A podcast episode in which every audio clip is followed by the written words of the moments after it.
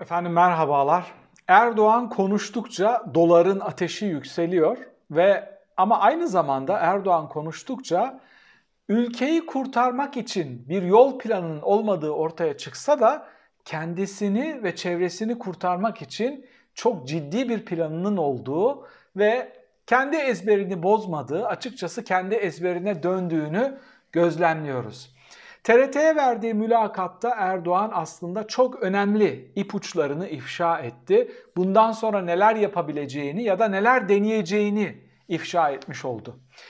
Akşamki mülakattan çıkarttığım iki temel özet var. Bir, Erdoğan'ın Türkiye'yi kurtarmak gibi bir planı yok. Hiç kimse Erdoğan'ın bazı şeyleri döndürebileceğine ya da bazı şeyleri döndürmek üzere bir hesabının olduğu üstüne plan yapmasın, yatırım yapmasın, strateji geliştirmesin. 2. Erdoğan'ın kendini kurtarmak için bir planı var. O da ekonomik şartlardan dolayı kaybettiği seçmenini tekrar ekonomik enstrümanlarla kazanma yani onları satın alma hamlesi. Erdoğan tüm bunları yaparsa erken seçim olacak mı? Bu sorunun yanıtını bilmiyoruz. Bu sorunun yanıtını Erdoğan'ın güvendiği anket şirketleri ona söyleyecek. Önce bir deklarasyon yapacaklar. Erdoğan'ın ağzından değil, alt e, katmandan biri. Şu kadar maaş vereceğiz, emekli maaşları bu kadar olacak, asgari ücreti %50, %40 ile 50 arası artıracağız diyecekler ve birkaç hafta bekleyecekler. Bu nasıl bir etki yapıyor? Bu seçmenler üstünde ne kadar etkili oldu? Ondan sonra bu paraları verdikten sonra tekrar seçmenin nabzını ölçecekler. Şayet oradan istedikleri sonucu alırlarsa Türkiye'nin önünde bir erken seçim var demektir. Erdoğan'ın yol haritasını ve bu enstrümanların seçmen üstünde etkili olup olmayacağını ve muhtemel erken seçimin ne zaman olabileceğini özetliyorum.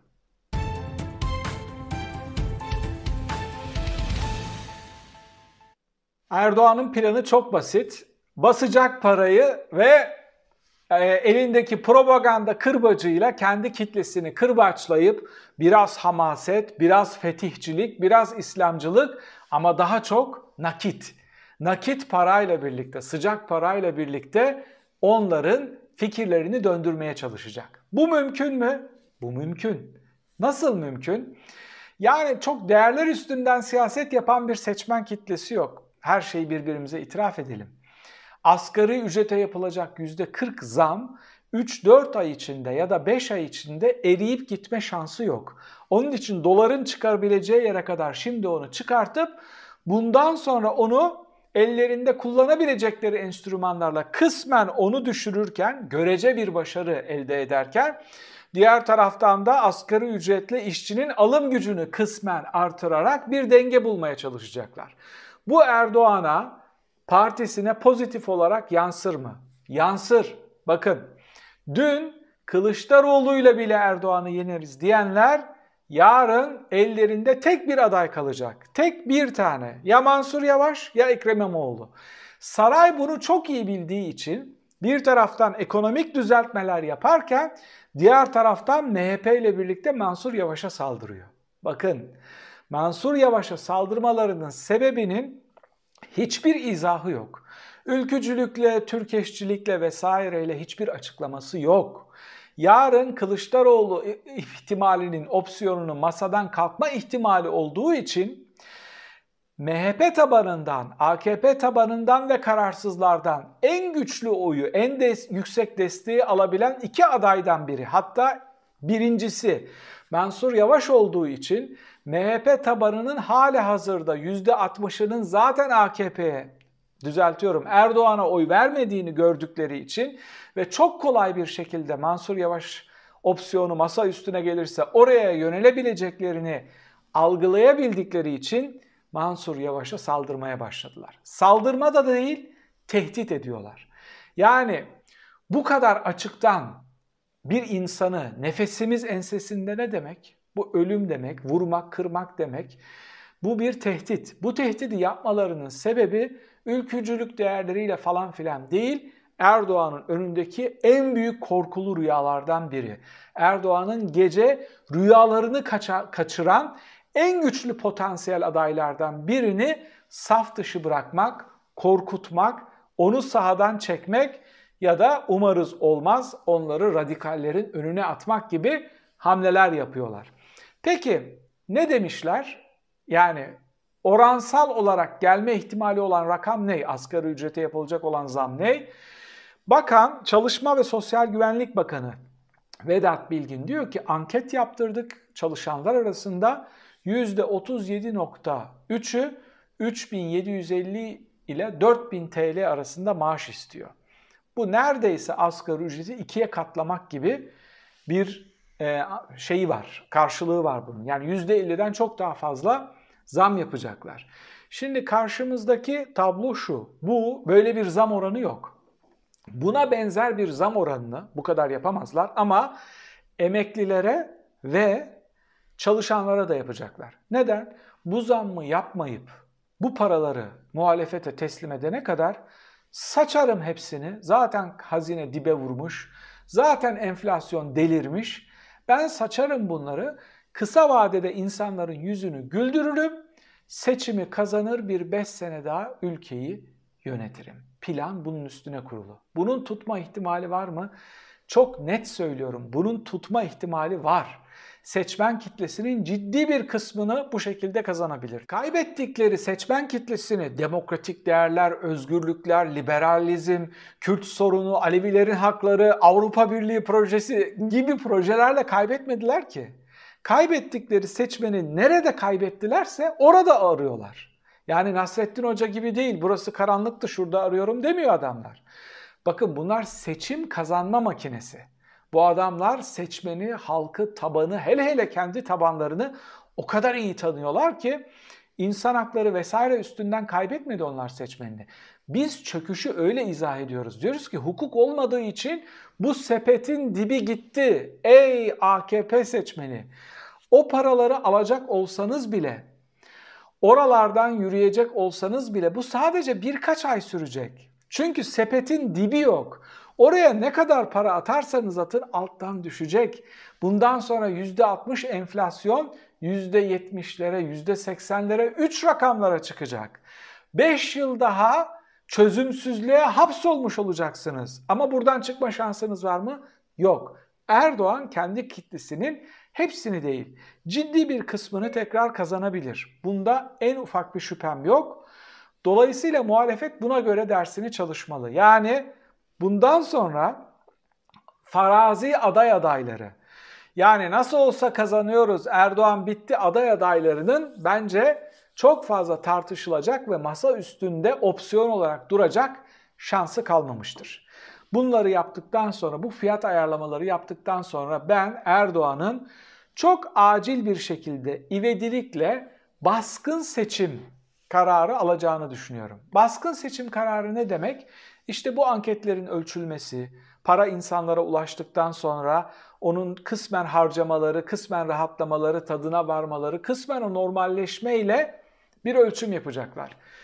Erken seçim için net bir tarih vermek çok zor. Bu prosedürün ne kadar süreceğini bilmiyoruz ama bu zamları yaptıktan sonra şöyle söyleyeyim size 3 ayı geçemezler. Bilemediniz 4 ayı geçemezler. Yani bu zamları belirleyip yaptıktan sonra 4 ay içinde bilemediğiniz 5 ay içinde erken seçimi uzatmadan yapmak zorundalar. Bu da bahar aylarında e, toplu bir şekilde erken seçime gitme ihtimali olduğunun masada durduğunu söyleyebilirim. Ha bu iyi bir şey mi? Bu çok iyi bir şey. Neden çok iyi bir şey? Zira zira Erdoğan'ın bir seçim çıkış programı olduğunu gösteriyor. Erdoğan için hala seçimin meşru bir enstrüman olduğunu gösteriyor ya da seçim haricinde masa üstünde bir oyun yaparak bu ülkeyi elinde tutamayacağını görüyor. Erdoğan'ın bu hamleleri yapması, bu tür projeler yapması, kendini kurtarmaya çalışması, hazineyi satsa bile, enflasyonu fırlatacak olsa bile bunları ifade ediyor olması gayet güzel şeyler. Demek ki bunun başka bir şey olmadığını, Erdoğan'ın buradan çıkış için başka bir enstrümanı olmadığını gözlemliyoruz. Ne diyorduk birkaç hafta öncesine kadar? Bunun bir planı yok. Çok doğru. Bu krizden bir çıkış olmadığını e, gördükleri için, böyle bir opsiyon olmadığını gördükleri için yapabilecekleri en basit hamleyi yapıyorlar. Daha doğrusu yapabilecekleri tek hamleyi yapıyorlar. Çöküş daha derinleşmeden, Türkiye iflas etmeden maaşlara zam yapıp kısa dönemde bir baskın seçime gidip kurtarabildiğimizi kurtaralım. Bir çıkış projemiz varsa o da budura inanmışlar. Bu neyin fotoğrafı? Bu aslında bittiklerinin, tükendiklerinin, çaresizliklerinin ve son opsiyonu, o altın vuruşu kullanma opsiyonları. Yani elde avuçta ne varsa bunu saçıp kendi kitlesini tekrar satın alma projesi. Şimdi buradan buradan tüm farazi planların bir tarafa bırakılıp bir kere muhalefetin iki etapta farklı çalışması gerekiyor. Bir, seçim güvenliğini nasıl sağlayacağız? 3-4 ay içinde seçim olursa listeler, kadrolar, adaylar, kontrol yapacaklar, verileri girecekler. Hepsinin hazır tutulması gerekiyor. 2. Aday adayı belirleme sürecinin halka, seçmene açıklanmasa bile kapalı kapılar ardında opsiyonel olarak 6 partinin lideri tarafından tartışılıp noktasının koyulup ha, yarın erken seçim e, kararı alındığında net bir şekilde sahaya çıkacak şekilde hazır olmaları gerekiyor. Şimdi farklı tartışmalar var. İşte bazı muhalif liderler Abdullah Gül'ü ziyaret ediyor vesaire. Bakın istişare için yapıyorsanız çok güzel. Alacağınız kararların stratejik hamlelerini ölçmek için devlet tecrübesi olan biriyle konuşuyorsanız çok güzel. Ama bundan sonra Türkiye'nin eski adaylarla, yıpranmış adaylarla, adı bin kere zikredilmiş ama cesaret edip bir kere çıkamamış adaylarla kat edebileceği en ufak bir mesafe kalmamıştır. Erdoğan'ın hamlesi, yapacağı hamle bellidir. Yapıp yapmayacağını o da bilmiyor. Saha ölçümlerinden sonra e, bunu yapacak ama masanın üstünde real politikte bundan başka bir şansı yok. Bundan başka kullanabileceği bir opsiyon da yok. Onun için siz de buna göre dersinizi çalışıp ödevinizi yapıp baskın bir seçime belirlediğiniz adayla bunu bize açıklamayacak olsanız bile belirlediğiniz adayla hazır bir şekilde bekliyor olmanız gerekiyor. Bugün size Erdoğan'ın satır aralarından yakalayabildiğim ekonomik enstrümanları nasıl kullanıp bu işi çevirme opsiyonunun planının olduğunu ve Mansur Yavaş'a niçin buna paralel olarak saldırıldığını ve bu yol haritası ile birlikte muhalefetin ne yapması gerektiğini izah etmeye çalıştım. Peki sorumuz şu.